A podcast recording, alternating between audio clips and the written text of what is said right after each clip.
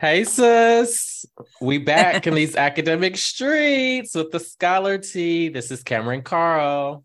And this is Shauna. And here we are back with the jump off, another episode of Scholar Tea. You know, Scholar's gonna scholar with this episode. Let's uh check in. Describe our mood today as a real housewife city. So Shauna, how are you feeling today? Well, um, I'm going to go with Potomac because uh, I have just come off a series of meetings and had to be extra refined and polished and was repeatedly reminded that we were in a bouge space. So I could not talk about the things that I typically would talk about on a day to day, but underneath it's all ratchet, right? So you scrub that sequence off. Um, or you stare a little too hard Gizelle's neck, like you realize there's a lot going on there that, you know, them, is... them ankles, ankles.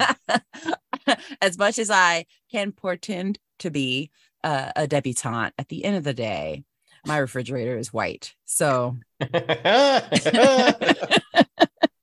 can to say to um, rat a tat tat tat tat, okay? exactly. So I'm gonna go with Potomac. Uh, well, on today, I am feeling like Beverly Hills. I just think they're the uh, the elite franchise, uh, the girls to watch. If you have not watched the last couple of seasons of Beverly Hills, I have not. I've never watched it. I, I I think you would enjoy. I really do think you would enjoy. Garcelle Beauvais really just wakes up the franchise. But today I'm feeling this way because I'm headed to a wedding, and the wedding is formal and I haven't been to a formal wedding in a long time with an open bar. And the girls just always gave opulence, party vibes. So that's what I'm ready to walk into. That's the energy I'm bringing into the day with this long ass to do list. Uh, so I'm just ready to get the day started and, and ready to jump it off, formal style. Mm, and congratulations in advance to the future Fords. Yes, my dear, dear friend, collaborator, Dr. Jesse Ford, and his future wife, who will probably be his wife by the time this episode drops, Kirsten. So, so excited to celebrate love mm-hmm. and celebrate mm-hmm. them. Mm-hmm. So, Shauna, in this episode, we are going to highlight our wonderful scholar of the week this week, who is Dr. Wilson Okello. We have some tea to share. The people was kind of following our social medias, but we want to recap our summer in Italy together uh, spend wonderful week together in Italy. So we want to share some of our vibe and some of our tea of what we experience. We have a episode with the Crunk scholars, Dr. Natasha Croom and Dr. Christa Porter, Black women out here doing the thing. Um, and then we are going to get into what's problematic. Some of you are misusing gaslighting, and we need to highlight that. And then Shauna is going to drop us with them jokes. So, should we get into it, Shauna? Let's. So, this week's Scholar of the Week is Dr. Wilson Okello, recently joining the Penn State College of Education as Assistant Professor of Higher Education in the Department of Education Policy Studies. Dr. Okello is co editor of Trauma Informed Practice and Student Affairs Multidimensional Considerations for Care, Healing, and Wellbeing, a new directions for student services volume, and author of forthcoming text with SUNY Press that explores the potential of centering Blackness in student development theory. Dr. Okello is committed to a work of consequence that ultimately affects the material lives of Black people. He fundamentally believes that theory directs pedagogy and practice, and thus he emphasizes a critique of student early adult development theory, believing that critically approaching development will equip educators and practitioners with equity minded tools to construct curriculum, policy, and practice. Thank you in advance for all that you contribute to the field, Dr. Okello. And this week we honor you. Wilson is a dope, dope human being, dope scholar, dope presence to be around. So shout out to Dr. Wilson Okello. So the tea this week is all about me and Shauna, and it's all about our summer 2022 excursion in the Italy street, Rome Renaissance, all up in Italy. So I got to teach this summer abroad in the Florida State University Study Center in Florence, Italy. And Shauna was like, Hey, I'm coming. So I said, Sis, come. Sis showed up, and we had a wonderful, wonderful time uh, in Italy. So when Shauna got in, I was like, Shauna, what do you want to do? You know, it was very much an organic, let's kind of play it by ear type of formatting as far as the schedule. And Sean and I went, it was like, we can't be in Italy and not go out to wine country. So we did a little excursion out into Tuscany, and Sean and I did some wine tasting, drank all, all the wine, all the mm-hmm. wine. Sean, did you ever get your shipment of wine? I never got a shipment of wine because it was 500 euro for six bottles, but I did bring a bottle of very expensive wine home. Yes. And I need to back up a little bit because, yes, you said that very gracefully. I just showed up. Like, I didn't know what was going on. I didn't even know, listen, I didn't even know that until it was time to do it. I was leaving one airport and going to another airport to get to get to Italy, let alone to leave Italy. Uh, but when I got there, Cameron looked at me and he's like, sis, what you doing? And I was like, oh no, let's look some things up. So so it was organic because I really just showed up and we played it by ear and it was wonderful. I made a friend at that winery, exchanged information. I told him if he ever made it to the US, he should let us know. but we we had a great time. We um took a bus uh and saw the whole countryside, right? Like we went to two or three different spots. Yeah, um, yeah, it was it was a wonderful um experience through I think I booked it through TripAdvisor, or maybe it was an Airbnb mm-hmm. experience, but I think I booked it through TripAdvisor and you got to, to see three different Tuscany wineries and a couple of them were actually family owned, very local mm-hmm. for local wineries. We walked through a palace. We saw a whole palace abandoned fort yeah. It was beautiful. And i mean the countryside itself like there were there were farms. Of course there were a lot of vineyards but then we also saw like very opulent homes and then very um country domestic looking spaces as well. And it was it was it was really interesting to see that juxtaposition. So i thought it was lovely. It was lovely and it was only $50 yeah yeah. And we we drank we drank we drank our $50 worth and more. And more so I like truffle and I like truffle oil, but we had some white truffle oil that just really sent it over the top for me. Like it just tasted rich. It was just rich as in money, but it just tasted so good. I like I bought a bottle home because it was just that that good. I have two bottles. I used it the other day on some potatoes. So mm. Ooh, that yes. sounds good. That sounds good. So then Shauna was like, Well, I want to see Venice. And Cameron had to work, of course. Um, so I'm like, Shiz, you should go do a solo trip. You could do a day trip to Venice, have a good time. And then we were planning to, for the weekend to go to Milan for Pride. Like, who gets to say they get to, you know, spend Pride in Milan? So we're like, let's go to Milan for Pride. Let's see what the parade is talking about. So, Shauna, you went to Venice. How was Venice?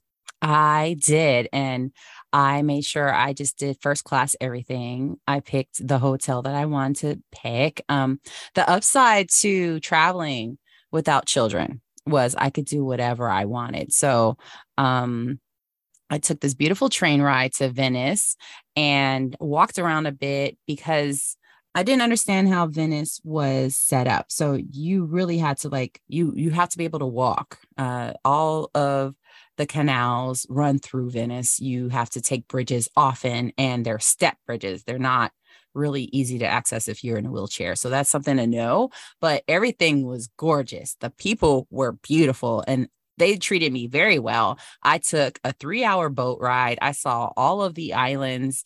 Um, this guy tried to get me to hang out with him after and after he got off work. And I was like, oh no, thanks, but I'll take that free wine you're giving me. Um, and then midway through my boat ride, I was like, I want to see a concert. And I was hoping there was a hip hop artist in town, but there wasn't. However, I, I don't really listen to classical music, but I went to this classical arrangement by uh Italiano Virtuoso, and they ended up being like this really big deal in Italy. And it was in this huge church. The acoustics were lovely. I was in the third row. They were looking at me almost the whole time, and the music was beautiful.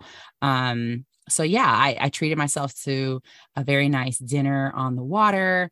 Um, the day went by so fast that I thought I was gonna feel like an outsider that didn't know what the heck was going on.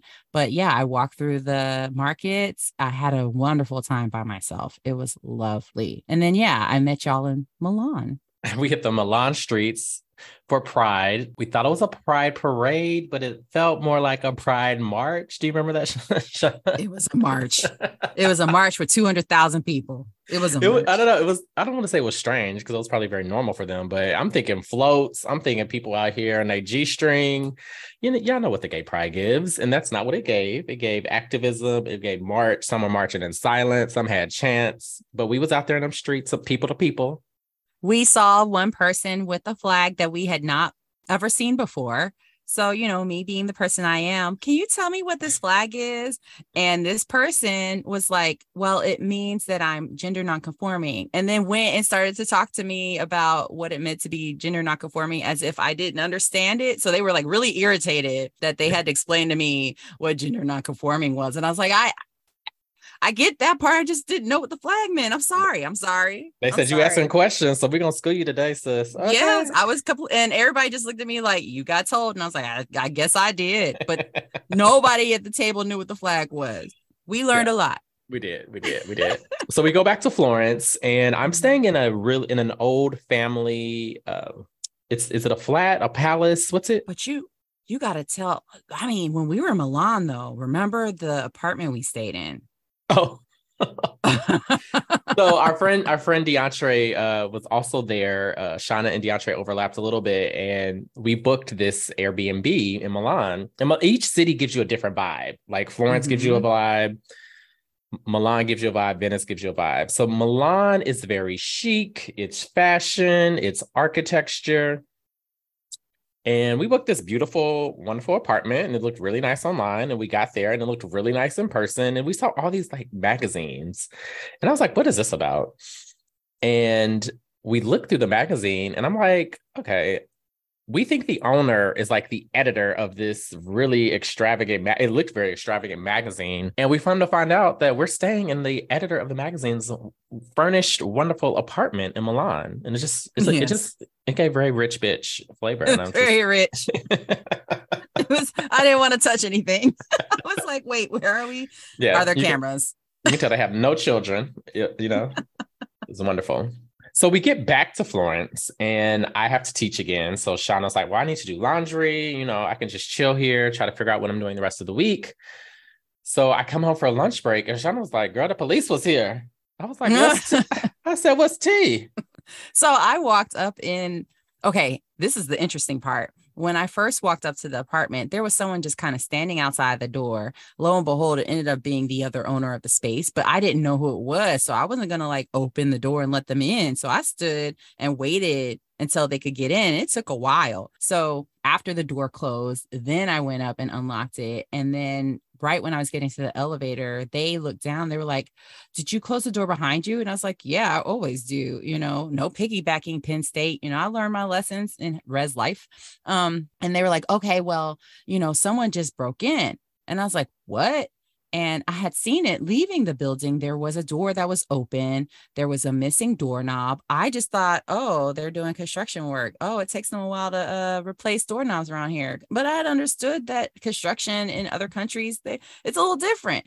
So I didn't think anything of it. It turned out two women had broken into that apartment, probably while I was walking by it, and stole some paper and they were like you can't let anybody in. You know some random people just broke in. They said two girls. That's what the, the language they used was two girls broke in.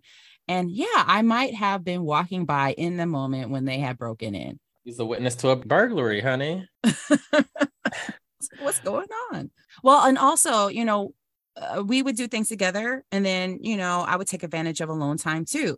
So when you were teaching i would go to museums. I saw the david up close and personal, as well as the wall. Uh, it's the hallway of prisoners. Uh, and I didn't realize how big the David was. I thought I was gonna go and it was gonna be, you know, nine feet, ten feet tall. This thing is like uh, ginormous and perfect. And the fact that it was perfectly preserved for hundreds of years, I spent a lot of time just imagining not just technique, but all of the craftsmanship that had to go into the pieces that Michelangelo made because they're still standing the test of time. I also got to see this exhibit for the first time ever. Um, his lover cast his face after he passed away, and he made these casts of Michelangelo. Um, and for the first time ever, they were all together. There were these bronze busts. And the very first thing you see when you walk in the door is a picture that says, Don't take any pictures. And I was like, Take pictures? What? Of course I took pictures. I was taking pictures because I was like, Wait, this is the first time ever, and I'll never see it again. And I'm seeing it in Italy. Hell yeah, I'm taking pictures. I took pictures and it was beautiful. I would take advantage of my alone time. And then we had a lot of good time together too. Yeah, I, I I try to play by the rules. So, you know, I didn't take any any pictures. The the one I really wanted to take a picture in that I didn't was the Sistine Chapel. It was just it was just beyond like you have the amount of discipline and the amount of patience that you have to have and then reminded me of like this immediate gratification and the culture in which we in we're in and like who takes decades to do something that artistic that's going to last you know forever um, and that just really made me think about my own discipline and own the go go go. And and when we sit down and be patient and we have a vision knowing that that vision might not be executed tomorrow next week or even next month. And i was just like really reflective in that space. Mm, kind of reminds me of scholar tea. Mm, okay uh, just really last to recap the food, the experiences, the wine. I missed gelato. Had, y'all had gelato every night, uh, just like one or two scoop. I had portion control, but I like I, each night when I was walking back to my apartment, I, the gelato was. I just really miss miss the gelato. Sean and I made gnocchi um, and we went to this woman's apartment and she created this whole experience for us with our grandmother's recipe and had us had us rolling out the dough, rolling out the potato gnocchi. and it turned out that she's a very esteemed artist and her boyfriend is a big deal music producer and uh, they invited us to go to Naples the next time we're in in the country. Yeah, and I'm actually think I'm gonna when I go back next summer, I think I'm gonna have her uh, I guess lecture in my class and use the mm-hmm. gnocchi cooking as like a leadership lesson. So mm-hmm. I'm like really, yeah, Anna. We, we enjoy Anna. Hey Anna, shout out to Anna. Hey. But well, yes, at the end of the, the day, it was just a, a, a time well spent uh, with a very dear friend. It was time that I needed, time that I loved. Anytime I'm with you, Cameron. I know. It's I, just joy. It, we don't and we don't get that time often so it's just a really a privilege. It was really easy. It was just really um time to you know restore not only self but also restore friendship and love so i love mm-hmm. you sis. Love you too. Love being in them italy streets with you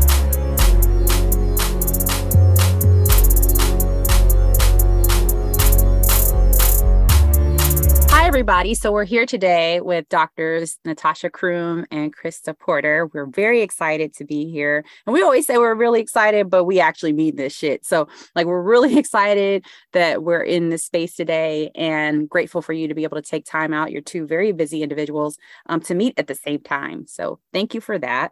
Um, we're wondering, first of all, um, how are you doing? And also, uh, as Black women, what brought you to the Academy and what keeps you here? I'll jump in. Uh, thank you all for having us. I'm doing okay. Uh, juggling. Uh, just took on this new role, right? Just got tenure. Um, and so jump right into academic administration, right? Shout out to the peer mentor, Natasha Croom, who I was like, listen, I need you to walk me through this because you jumped in first. So I need to know what's going on. So what brought me to the academy is, you know, typically like a lot of folks jump into student affairs. Oh, I want to be a dean of students. I want to be a VP. Uh, and then I was like, no, like there's this thing called research that I really appreciate. Uh, and we can have a platform doing this type of stuff, right? So that's what brought me, and that's what sort of kept me. I think there are a lot of times where we could have stepped into a student affairs sort of role post PhD or post masters and stayed there uh, but I didn't. Um, and so started off as a clinical non-tenure track faculty. Loved uh, the fact that I could not have the burden of publishing. I was able to have a baby and do my thing, right, and enjoy that time. And then I was like, hold up, I am publishing and I'm not being evaluated. Uh, and so let me see what tenure track looks like. And so jumped into a tenure track role. So what has kept me, to answer the last part of that question, is peer folk. Uh, I have a crew, I have a village personally, sort of closer to me. And then you got your extending people, right? That I know I may not talk to every week, but if I drop something happen in the world and I could shoot a text, I know they'll respond, right? So it's that type of village. and also the platform, right? So folks get PhDs for different reasons. Uh, but for me, it's the platform to be able to really serve and uh, keep highlighting Black women's voices. Um, and so that's what what keeps me here. I know that there's power in what we do and there's power in the platform. Yeah, I really appreciate what you're saying, Christa, because I feel similarly in that, you know, what brought me to the academy, I would describe as intellectual curiosity at a relatively young age. Mm-hmm. Um, and as an undergraduate student, I was a McNair Scholar, which, as a first generation college student at a um, Hispanic serving institution, it you know that program really demonstrated and showed me and gave me the opportunities, like Christa was talking about, to really engage in research as an undergraduate student before you know, undergraduate research programs were hot in the streets. There was the McNair Scholars Program um, for first generation college students. And so knowing that the the ultimate goal of, the, of that program was to get a terminal degree, you know, I knew really early on that that was the goal to get a terminal degree. And, you know, coming from a military household where my mom was in the military, so leadership was always a thing in our household. It wasn't hard uh, leap or jump in undergrad to go in and take over everything. And so becoming student body president, president of my sorority chapter, I, listen, all the clubs, I was in the billiards club, president of the chess club, any right. club you can name, I was doing that. And so eventually someone in student affairs was like, so have you thought about this? Which is what sort of led me to the higher education student affairs academic track. Um, and my mentor for McNair was the vice president for student affairs, who also had a faculty appointment. Um, and so, you know, it just kind of really came together for me in terms of steps being ordered almost. Mm. Um, and, you know, I ended up at Iowa State University for my doctoral work. And I really do mean ended up because wasn't nobody thinking about Iowa. I was living in DC, working at the University of Maryland. I wanted to do my doctoral work there. And the universe was like, no, girl, you're going to go over to these cornfields and uh, meet people like Laura Rendon and Lori Patton Davis and Nana Osai Kofi and Frankie Santos and you that's where you're going to go. And so quite honestly, if it wasn't for Lori Patton Davis, and I'm really about to tell y'all what she said to me, I was defending my dissertation and I was, you know, very hesitant about the idea of being in the classroom, of being a faculty member, despite being 100% being prepared for that role. And I said to Lori, I can still see, remember this day very clearly. I'm in her office.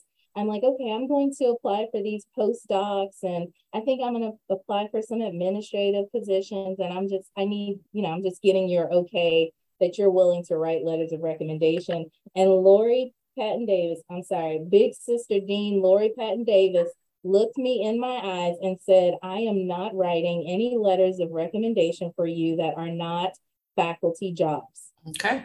And after after that bluntness came the sweetness. So those who know Dr. Patton Davis, that she's she's a sour patch kid. You get the sweet and you get the, you know. Um, and so she said, you know, this is imposter syndrome. Like you're prepared to do this, girl. You done taught every master's class in this program. If you don't go get yourself a faculty job, we're gonna have a problem. Um, and so that's that's really, I think, how I ultimately ended up in the academy. And what keeps me in the academy is, you know, there are Black women, Black men, Black queer and trans folks, women of color networks, my people, peer mentors, mentors, and quite honestly, the pressure of lineage. Um, the pressure of lineage also keeps me here thinking how we continue how we continue this work of centering Black women's voices and uplifting the communities that are important to us and, and keeping that going, right? Um, and I don't know that we often talk about lineage for Black academics in that way out loud. Uh, you know, there is some research about lineage and academic programs and stuff that's out there, but really about, again, improving our experiences and our outcomes and changing and transforming this structure. And it's not actually about just reproducing what someone else was doing before, but on building and expanding that. At least that's what it's like for me. Speaking of lineage, I feel like I need to name that I am from the the House of Croom, right? Uh, one of the first uh, advisees to the finish line of your my fraternal sister, Dr. Ramirez Stapleton. You know, us uh, for your fraternal twins um, in this lineage. So shout out to Dr. Croom who was a anchor for many of us at Iowa State when people were chucking the deuces and the turnover was real large. Uh, Cameron but, Beatty, first hey, of your name. from from the lineage, as, as Dr. Croom is highlighting here.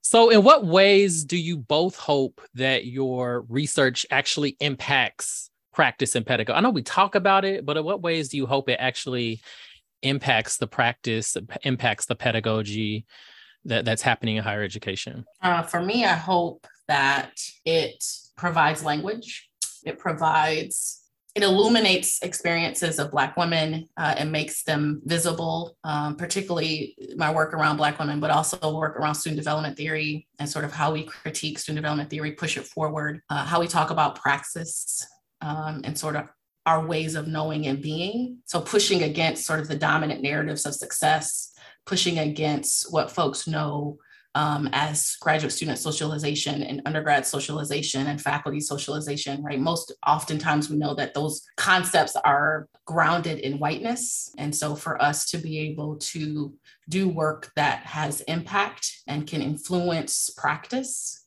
and, and counters, right, the dominant uh, sort of uh, understanding and often problematic understandings of these big bodies or big concepts and of literature and what we deem as valuable and normal in the academy. Yeah, I think for me, it is, is very much, you know, what Dr. Porter is pointing to, although as I'm currently wrapping up a concluding chapter for her of, of her latest edited book on Black women, um, you know, I look to Dr. Porter as our she's our theorist, right? Like she's oh, wow. literally theorizing where we have the, you know, the Marys and the Lories and outside of our field, the Patricia Hill Collins and the Audre Lordes and the Bell Hooks. And I kind of sometimes think that Dr. Porter doesn't understand that Dr. Porter is a theorist.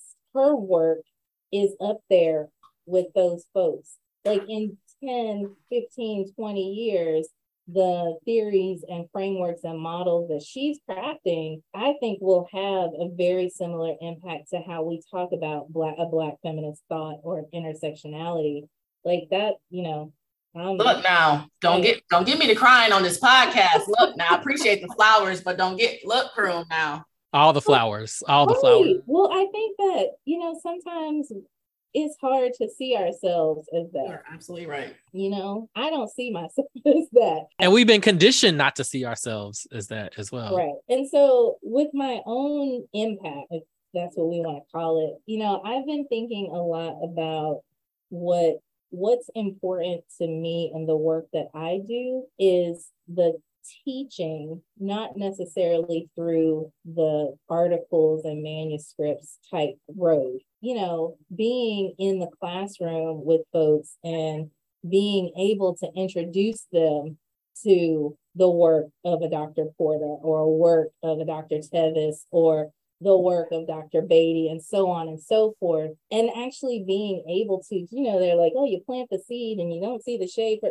I don't really believe that. We're not we are we are in academic programs where we can actually directly see the impact because our students go out here and they're working right there. You know, a perfect example. So I've been teaching a critical race theory and education course for a long time now. And, you know, there was a white woman who in the class at, at one point who works for development. And you know, her specific role is around getting old white people to give up their money when they die to Clemson. That's how I would describe it, basically. That's what she does. Uh, she's very good at it.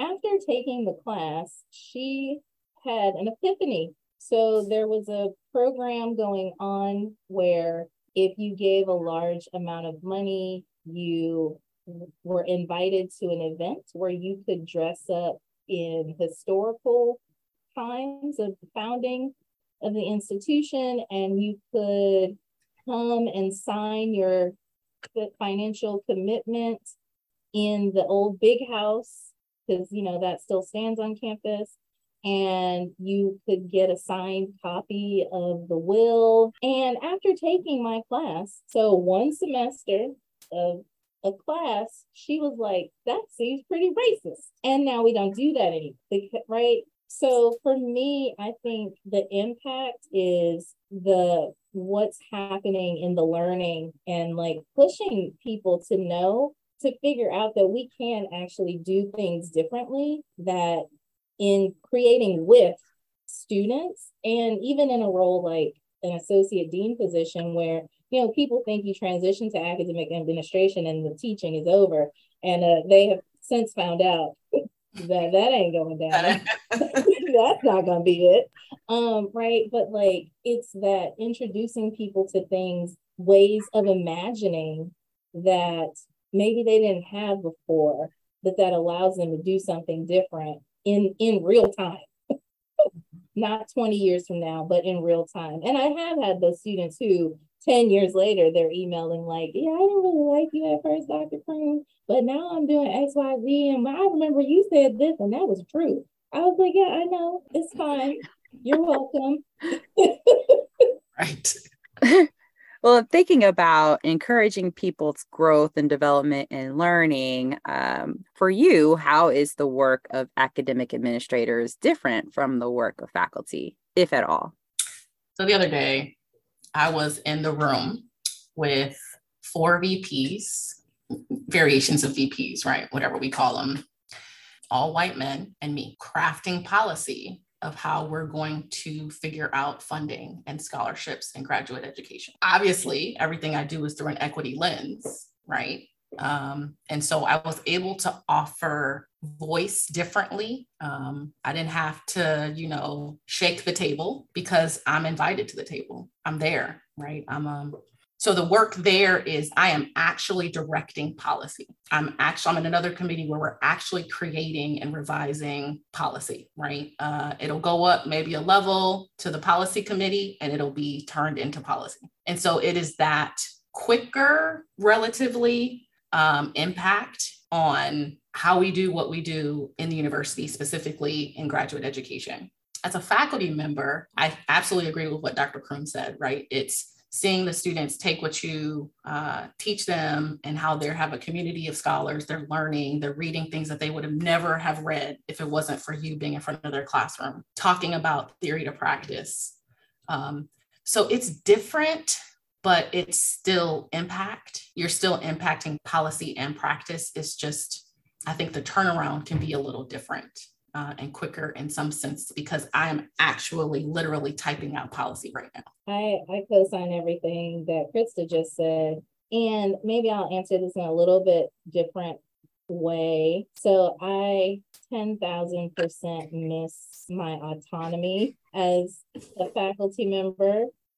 Um, I a million times miss being able to direct my time, like being in control of my time. You know, as a person who wants to advance to full professor, right now I technically have two jobs, two full time jobs, one of only which I'm getting paid for, which is my administrative job. And so it's a little bit challenging to try to navigate all space. And so, you know, I agree, like being in an academic administrative position. And I want to add the caveat that I think sometimes gets missed with higher ed and student affairs folks transitioning to these types of positions is that a lot of the people around me don't actually know how universities work. While, you know, and they will say things like, you'll you'll come in and you'll say, you know, I am a higher ed student affairs professor. And they're like, yeah, me too. No, you a chemistry professor, dog. Like, who happens to be an associate dean. Like, what are you talking about right now? These are not the same. Like, I can probably talk about the institution and how some things work in a different way than you can. And that doesn't negate your experiential knowledge because you've been here 32 and a half years. But it's a, it's a different perspective on this place that we find ourselves working in, understanding how things go together in important ways. Um, and so, even like the teaching doesn't ever end, you know. So, for an example, everything blew up with COVID in terms of the ongoing racial, misogynistic uh, violence happening. Um, and so, like every other university, Clemson decided to create a task force where they invited nearly half the university to serve on these subcommittees. Somehow I got put on the financial aid subcommittee, which, you know, I kind of th- think that was on purpose because they thought I could do less damage on the financial aid committee. But what they didn't realize is that a, a scholar gone scholar. In that space, I was like, what are we actually talking about? Who are we actually talking about? I have created a whole packet of information for these people because I'm like, I'm not going to have this conversation with you if we're not in the same book on the same page. And these you know, were people from all across the university, vice presidents, associate provosts, a lot of different levels. And what happened was the chair of our financial aid subcommittee was like, I ain't never heard this before. This is very useful. And then she forwarded it to every other subcommittee, like, I don't know what y'all talking about in y'all group, but here's a great resource and tool to help you all get on the same page and be clear about what you're talking about. And right, so being able to, like you said, be in those spaces where the impact is exponential more quickly, potentially. You actually just gave me an idea for another game we could play on this show, and it's going to be true or false and it's going to be some quotes and we're going to determine whether or not someone really said it in a meeting or not because the bullshit yes. that be coming out of these meetings. Right. Whew. a scholar gone scholar though. What advice uh, is our last question do you all have for not junior as dr michelle espino lira always corrects me. She's like you are not a junior. You are an emerging uh, scholar, what advice do you have for emerging Black women, faculty, and staff trying to navigate these academic streets? What advice do you offer? Could be more than one thing. Yeah, I have a couple, right? And so I think uh, I originally wrote down uh, be okay with being the only, but I scratched it out because I don't want you to be okay with being the only, but I want you to be cognizant that you may be the only in the room, in a lot of rooms so, what does that mean for you, right? Some folks don't want to be the only, they don't want to be one of few. Uh, what does that mean for you? And determine that from jump, because we're telling you that's how it's going to be, maybe, right? Depending upon where you are.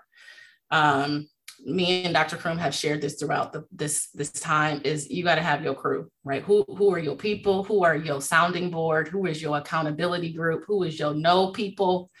Um, you know, I call it my life group, right? Who are those folks um, who you can talk to and um, share with, right, in a trusting and, and space, but they're also going to push you to um, learn who you are. And I say that that it comes with time because you don't get to these spaces.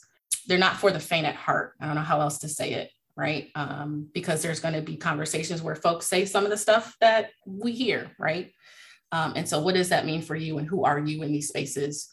Uh, we talk about congruence, right, and alignment. Who do you say you are on social media, but who are you in these spaces with these white folks who are making decisions about folks of color and their funding and whether or not they get admitted to these programs? And so, what's the alignment? What do you say in your research, but yet you don't say in the meeting? And then the last one I'll share is there's this conversation about Black joy, right, happening a lot in higher ed. And so, how do we maintain that? How do we get that? What is that for you? And what does it look like when the world continues to push against you right the dr croom continued to talk about the racial sort of stuff that continues to happen and so how do you what's that inside of you that keeps you going that's not going to you know tear you down so i've been in a space i don't even know how to describe it as of late but and you you're gonna get a little preview to this chapter. It's coming, I promise. You gonna have it. Oh, I, I don't doubt it. It might be Friday. That's why we asked you because we know you was gonna come with it. Might be Friday, but you go get it. I've been in this space where like the word freedom has been like like just rolling around in my head. And so in this chapter, I'm talking a lot about like how we get free how Black women get free in this space and whether it's like freedom from epistemic violence, freedom from controlling images and majoritarian narratives, freedom from intersectional systemic oppression, the freedom to create ourselves, the freedom to love and be respected, and the freedom to fight. Like what like the freedom. What is it? What does it look like? How do we get there? And so, you know, I think my advice to really anybody is to get free. Like, we don't have to adhere to the controlling images and we don't have to settle. We don't have to play the game of tokenization, or there can be only one, as I think is what Dr. Porter is alluding to, that we can build the community that we want and that we need. And you know, your question about who are you in these spaces with white folks, a part of me is also like, who are you in the spaces with black folks and other black women, right? Like I've been in a space probably the last 10 years of really seeking to understand the root of those who be acting stank because they the only ones and like sometimes i think when you're the only one for so long the threat of there being another smart black girl becomes overwhelming. People isolate themselves. And I just think they don't know how to get out of it. I think they want to, but they don't know how to.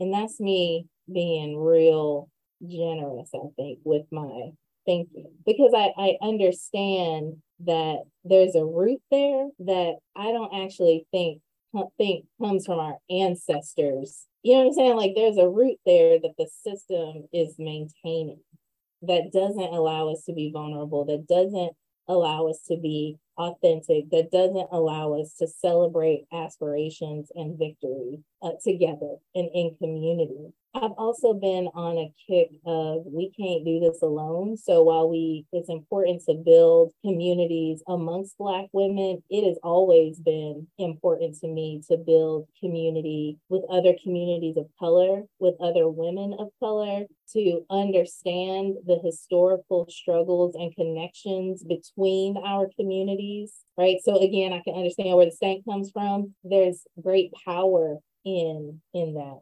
um, in building those communities across difference. And, um, you know, I, again, a little preview, I'm ending our chapter with the, the poem from For Colored Girls, right? Like, like just sing the song of her possibilities, sing a righteous gospel, let her be born and handled warmly. Like that's, that's what, that's what we, that's what I think. Yes. Amen. Well, thank you both for sharing your brilliance. I know both of you well, and I appreciate you sharing always with me whenever I see you, your your true authentic selves and pouring into me. So I'm always grateful to to both of you and what and what you have done for me and holding on to the academy because I be seeing I, my friends out in these streets, you know, making them dollars, but yet yet we still holding on. So so thank you both for for for your mentorship. All right. So Shauna, should we get into our lightning round? Absolutely. Give the people the rules. Okay. So now this is a dichotomy. There's no gray, there's no in between. You have to pick. I know that's against some of the things that we educate people on. Come on now, you know me and Croom are not. I know, I know. You got to you got to pick one. You got to pick one as quickly as possible. The first thing that comes to your mind. Word association game. You ready? Vacation or staycation? Vacation. Vacation. Bell Hooks or Audre Lorde? That's disrespectful, Audre Lorde. I do bell hooks. the we theorists do- would do bell hooks, wouldn't she? we doing ASHE or we doing AERA? ASHE all day. Every day. That's twice on Sunday. Right. Administration or faculty? Oh, wait, that's disrespectful. I'm gonna say administration. Parenthetical notation that sixty thousand dollar raise. Let them know. I'm gonna say administration too. Okay, I know my pass. Uh, lose lose sleep or skip a meal. Skip a meal. Skip a meal. I eat. Uh, Listen, you don't want them sleep problems. that's true. That's true. Finally, Beyonce or Rihanna? Beyonce. Beyonce. Cuff it. I mean, I love me some Rihanna. I do too. she- I do too. But I'm trying, still, still trying to figure out how she about to. What what song you gonna perform, girl? Work at the at the Super Bowl.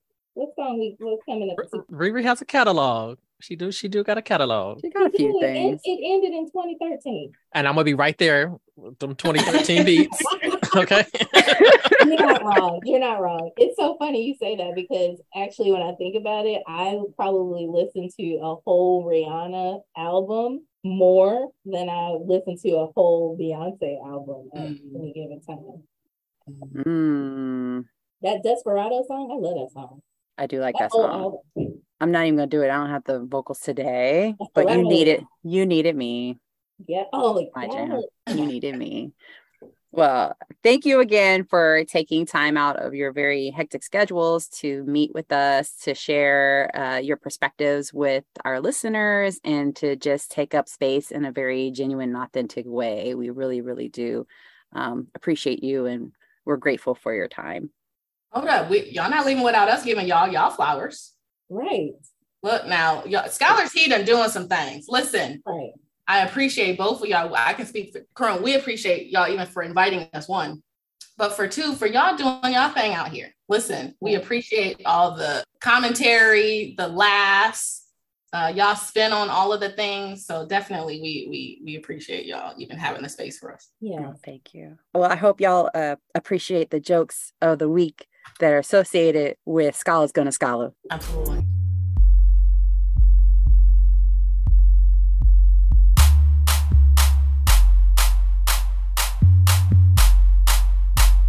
I appreciate you both, Dr. Porter and Dr. Croom. Um, it's really an interesting experience to be a Black woman in the academy. I love that I can always join in partnership and sisterhood and collegiality with both of you. Um, you're a really strong source of support and knowledge. And so, thank you for spending some time with us and for um, really gifting the academy with your thoughtfulness and experience.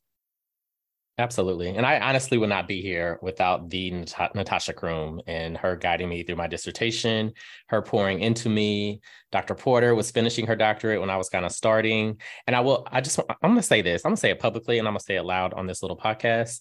The way that Black women poured into me in intentional ways that Black men didn't is something that I will never forget for the longevity of, of my career. So I'm just going to say that. Mm-hmm. Mm-hmm. Mm-hmm. So let's move on to what's problematic. So, for me this week, Shauna, what's problematic is the misuse of the word gaslighting. People are just throwing around the word gaslighting, everybody from politicians to housewives to even higher education professionals on social media. Stop it. For those of you that don't know, gaslighting is not a general disagreement where someone tells another person they are wrong about something. It is also not the right word to describe the behavior of someone stating their opinion as fact. Gaslighting, by definition, is to psychologically manipulate people who into making them question their own sanity. When someone is gaslighting another, they are abusing the other person. It's actually weaponizing the manipulation and causing psychological abuse. That's just full stop what it is. Gaslighting is abusive behavior that invites targets of the abuse to question their perceptions of reality and to make themselves the problem. So, Shauna, have you experienced gaslighting in these academic streets? I I have. Yeah. Once. And um I kind of allude to it in a few other episodes um where yeah, when I was in Massachusetts, I really did feel like the things I was encountering, it had me literally wondering if I knew what I was doing, if Mhm. the behaviors I was observing were actually happening. Um, and it, I felt like I was the problem. I know I could have done some things a bit different. Like we we all could learn to change our approach in certain circumstances, but the overall experience did have me feeling like I was I was not seeing things the way that they actually were laying themselves out in front of me. And so um the whole experience was a major challenge. It did teach me a lot about um, setting my own boundaries uh, psychologically, uh, but that one time I, I did, I did yeah. experience it. Yeah. Um, and people do it. I think people do it a lot in higher education because that's mm. a learned behavior that was done to them. People, mm. and, and, it happens in families, it happens in relationships, it happens with mm-hmm. parent dynamics. Um, but I want people to say because because I don't agree with your politics or I don't agree with what you're saying, that is not gaslighting. Gaslighting is an mm-hmm. intentional manipulative behavior. So mm-hmm. that's mm-hmm. what's problematic in these in these academic streets. Stop it. well, let's go ahead and lighten the mood, shall we? We shall. I apologize in advance. These ones are extra cheesy. You ready? give them to me, give them to me, give them to me. What did the mushroom say to impress his date? Mm, I'm not sure. I'm a fun guy. Fun guy. Ah, fun guy. got it, got it, got it. What advice did Biggie Smalls give to the cow? Biggie to the cow. Moo. Moo money, moo problems. what are Super Mario's pants made of? I don't know. Mushrooms? denim, denim, denim.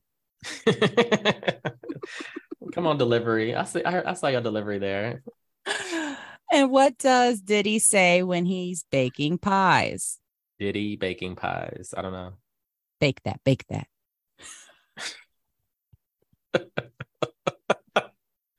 It's not even the joke. It's is you doing the the cadence, the interpretation, the shoulders.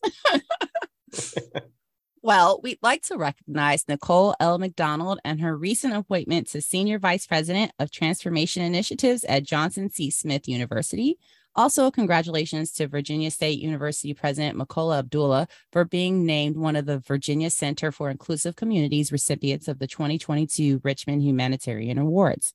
And today I've decided to recite an excerpt from We Gonna Be All Right by Jeff Chang. The horizon toward which we move always recedes before us. The revolution is never complete. What we see now as solid and eternal may be disintegrating inward from our blind spots. All that signifies progress may, in time, be turned against us, but redemption is out there for us if we are always in the process of finding love and grace. We encourage you to devote this week towards finding love and grace in those around you, particularly individuals or groups who you would have otherwise deemed unworthy of your love we extend our love and grace to you. And that's it for Scholar Tea this week. Go out and show some love and grace, good people. We'll catch you next time in these academic streets. Peace.